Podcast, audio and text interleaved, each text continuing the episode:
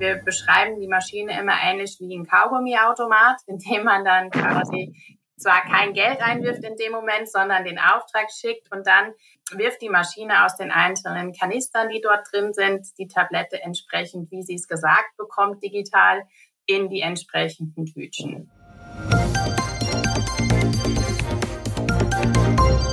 Heute ist wieder Mittwoch und damit Podcastzeit bei das PTA Magazin. Hallo und herzlich willkommen zum PTA Funk, dem Podcast für PTA und alle, die uns zuhören möchten. Mein Name ist Julia Pflegel und ich bin die Chefredakteurin des Magazins. So ein Schlauchblister ist schon eine mega praktische Sache. Für jeden Tag ein eigenes Plastiktütchen mit den passenden Medikamenten. Wer wollte das nicht? Nichts kann vergessen oder verwechselt werden. Im Blisterzentrum Westerwald in Rheinland-Pfalz werden jeden Tag mehrere Zehntausend Tabletten verblistert. Dass dabei alles korrekt abläuft, dafür sorgt unter anderem PTA Verena Spitzer. Mein Kollege und Online-Redakteur Christoph Niekamp hat mit der 37-jährigen PTA über ihren Job gesprochen. Was ein riesiger Kaugummiautomat mit ihrer Arbeit im Blisterzentrum zu tun hat, hören Sie gleich mal rein. Viel Spaß und Liken nicht vergessen. Hallo Frau Spitzer, schön, dass Sie sich für unseren Podcast PTA Funk Zeit nehmen. Hallo. Sie arbeiten ja als PTA schon seit 2010 wirklich rein in einem Blisterzentrum, im Blisterzentrum Westerwald. Jetzt frage ich mich, was sind denn konkret Ihre Aufgaben dort? Also wir sind ähm, kein richtiges Blisterzentrum in dem Sinne, dass wir ein Herstellbetrieb sind, sondern wir sind quasi ein Blisterzentrum direkt angeschlossen an eine Apotheke, so dass wir auch als Apotheke arbeiten und in dem Moment halt auch äh, sehr viele ähnliche Aufgaben haben, die auch in der Apotheke vorkommen, plus ein paar spezielle. Also bei uns werden genauso Rezepte abverkauft wie auch in einer Apotheke, nur ohne dass wir den Kunden direkt vor uns stehen haben, sondern halt eben in einem größeren Ausmaß an Rezepten und arbeiten die entsprechend ab. Das ist quasi ein Teil der Aufgabe und im Anschluss dann auch das Verpacken der Medikation, die direkt in die Einrichtung geliefert wird, also nicht verblistert wird, wie zum Beispiel eben Säfte, Novaminsulfonsaft, Lactulose, sonstige Sachen, Zäpfchen und solche Sachen und im Gegenzug dann gleichzeitig bereiten wir auch die Medikation vor, die im Blister, im Schlauchblister dann in die Einrichtung geliefert wird.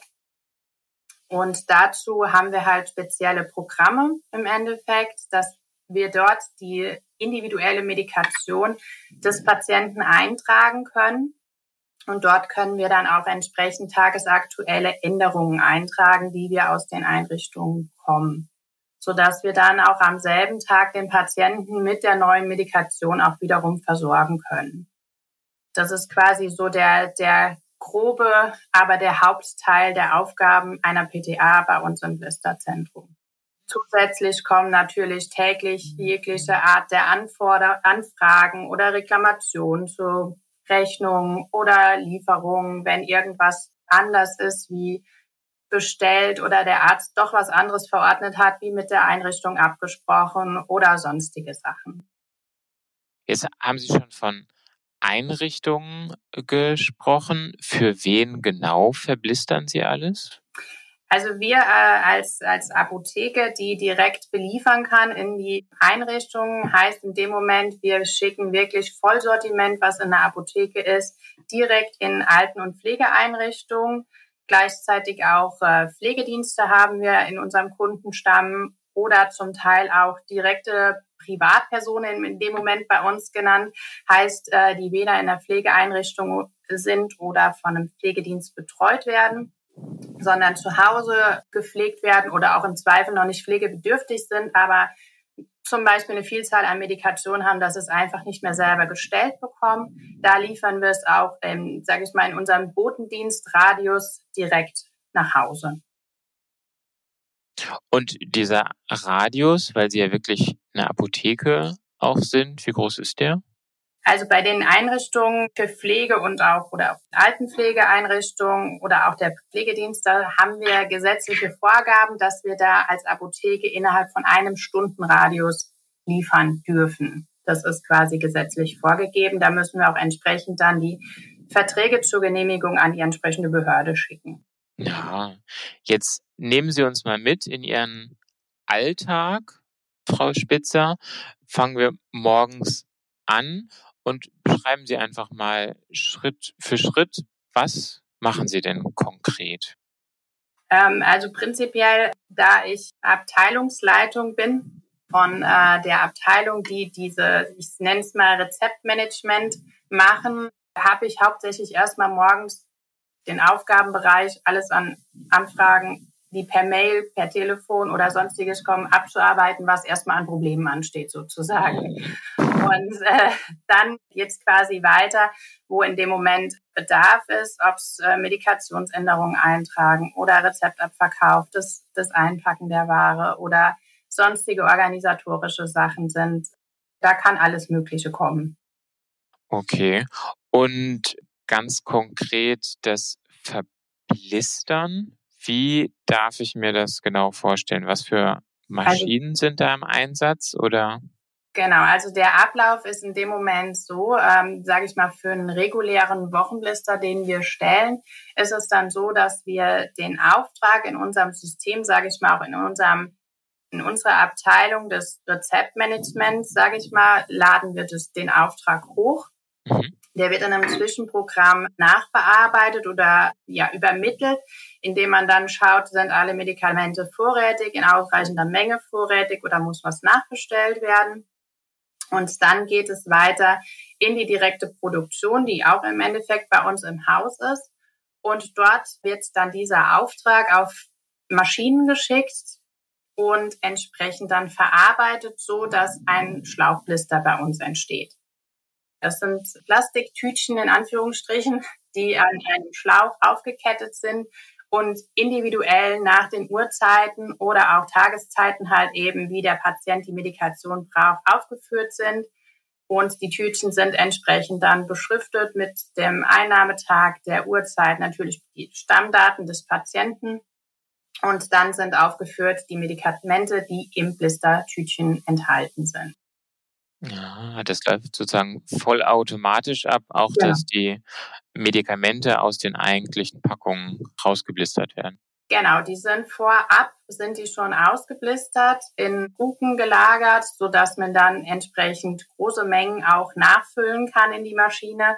Wir beschreiben die Maschine immer ähnlich wie ein Kaugummiautomat, in dem man dann quasi zwar kein Geld einwirft in dem Moment, sondern den Auftrag schickt und dann wirft die Maschine aus den einzelnen Kanistern, die dort drin sind, die Tablette entsprechend, wie sie es gesagt bekommt, digital in die entsprechenden Tütchen. Ah. Und wir sprechen jetzt immer von Wochenblistern oder was ist so ein typisches Rezept, was die Ärzte dann ausstellen?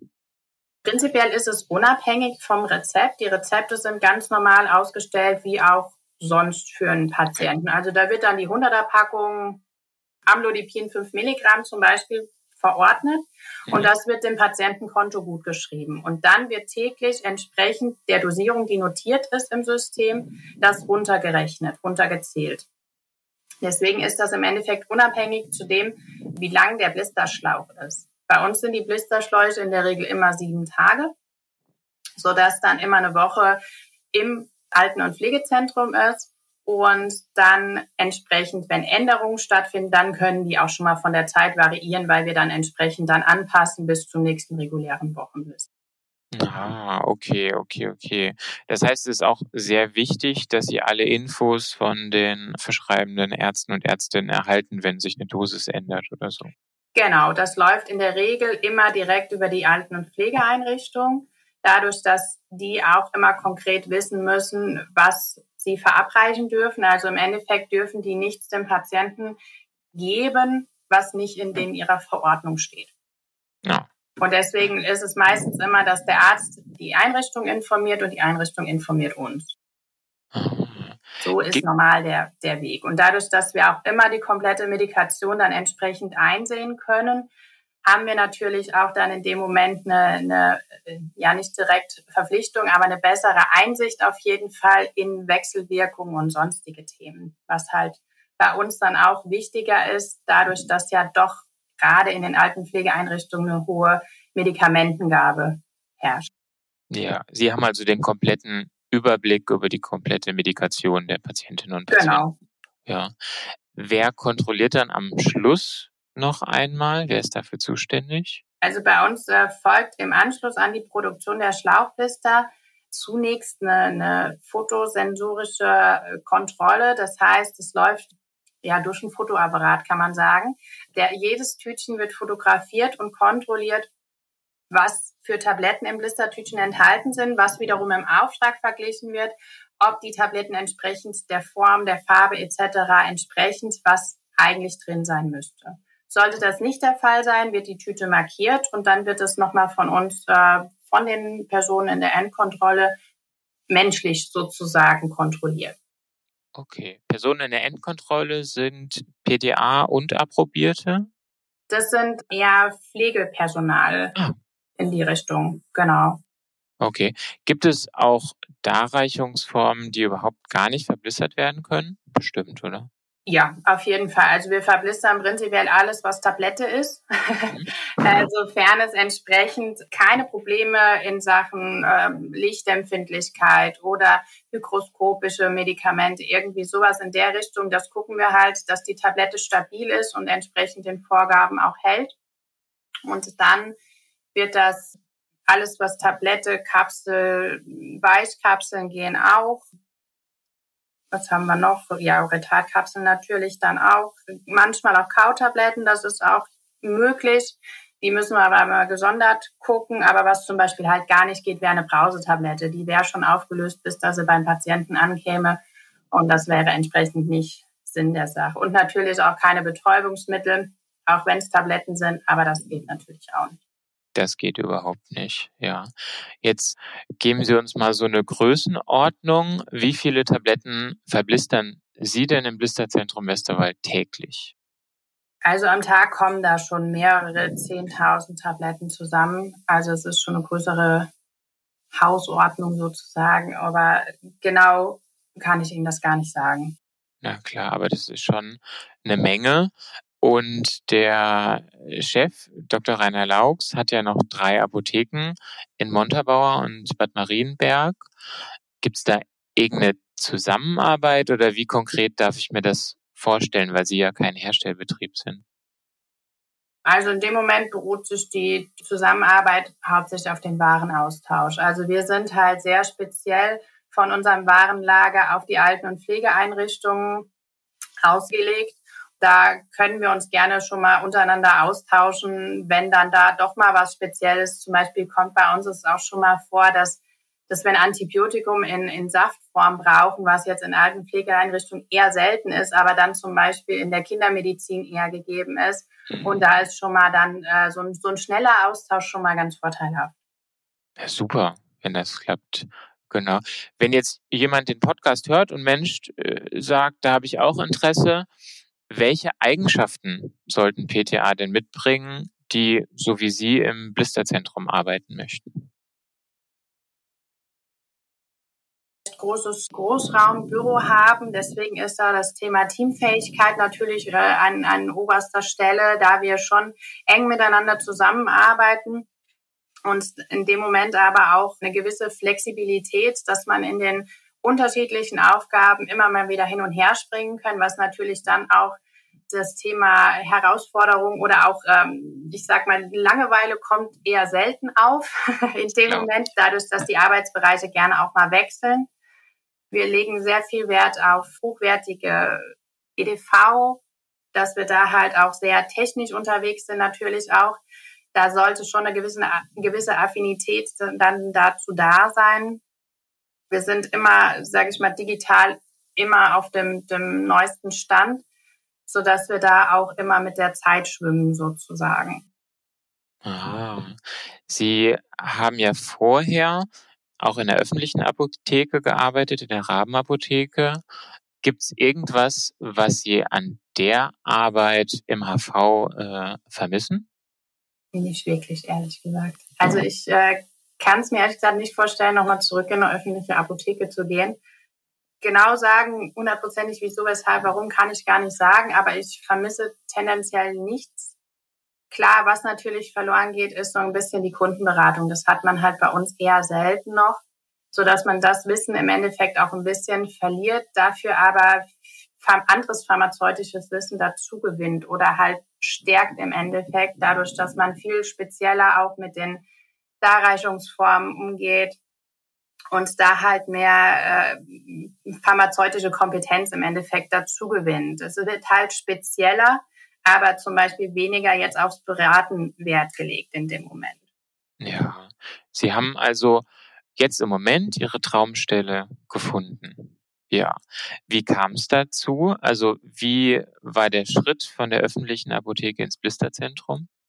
Also dadurch, dass das Blisterzentrum quasi ja von Anfang an, wie ich in der Rabenapotheke angefangen habe, schon da war, habe ich immer mal wieder so ein bisschen davon mitbekommen. Und dann hat man mal auch eben Ware hingebracht oder so mal abends und hat so, so kleine Einblicke immer bekommen. Und irgendwann habe ich gedacht, oh, da würde ich gerne mal hin. und dann habe ich das meiner meinem Chef damals gesagt, dass wenn da mal eine Stelle frei ist, hätte ich da schon Interesse dran, dass ich da auch wechseln würde. Und dann hat es auch, glaube ich, gar nicht recht lange gedauert. Ich weiß es gar nicht mehr genau, aber dann äh, wurde aufgrund einer Schwangerschaft, die halt in der, in der Apotheke ja dadurch, dass wir viele Frauen sind, oft vorkommen, äh, wurde eine Stelle frei und dadurch konnte ich dann rüber wechseln. Super, super. Und seitdem, also jetzt schon seit 13 Jahren, arbeiten Sie da. Genau. Super. Dann bedanke ich mich, aber zum Abschluss stellen wir ja jedem noch die Frage nach dem Aufreger der letzten Wochen. Worüber haben Sie sich denn, Frau Spitzer, in den letzten Tagen, egal ob beruflich oder privat, so richtig aufgeregt? Also ich denke, so die letzten Wochen oder auch Monate ist es eigentlich, sage ich mal, im Apotheken oder äh, generell Gesundheitswesen eigentlich immer das das ähnliche Thema, dass das Gesundheitssystem irgendwo einen ziemlichen Knacks hat und da immer wieder neue Auflagen kommen oder Neuerungen, die aber im Endeffekt weniger helfen, als dass sie was bringen. Und das ist einfach zu wenig Aufmerksamkeit eben für die Probleme. Sowohl, es ist ja nicht nur die Apotheke, es ist nach wie vor die Pflege, es sind die Krankenhäuser etc., dass da einfach zu wenig passiert oder das Falsche passiert.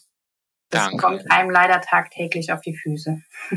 Danke. Ja, da sind Sie wahrscheinlich eine gute Schnittstelle. Ja, da haben wir, kriegen wir halt von allen Seiten was mit. Ne? Also wir sehen da halt auch gerade die Alten- und Pflegeeinrichtungen, die da arg am Schwimmen sind. Ja, das glaube ich. Dann hoffen wir, dass es Schritt für Schritt vielleicht doch besser wird. Und ich bedanke mich für das Gespräch. Ich danke auch. Tschüss. Tschüss. Das war unsere aktuelle Episode vom PTA Funk, dem Podcast von das PTA Magazin. Danke, dass Sie zugehört haben. Wir freuen uns über Downloads, Likes und Kommentare. Auf Wiederhören bis zum nächsten Mal.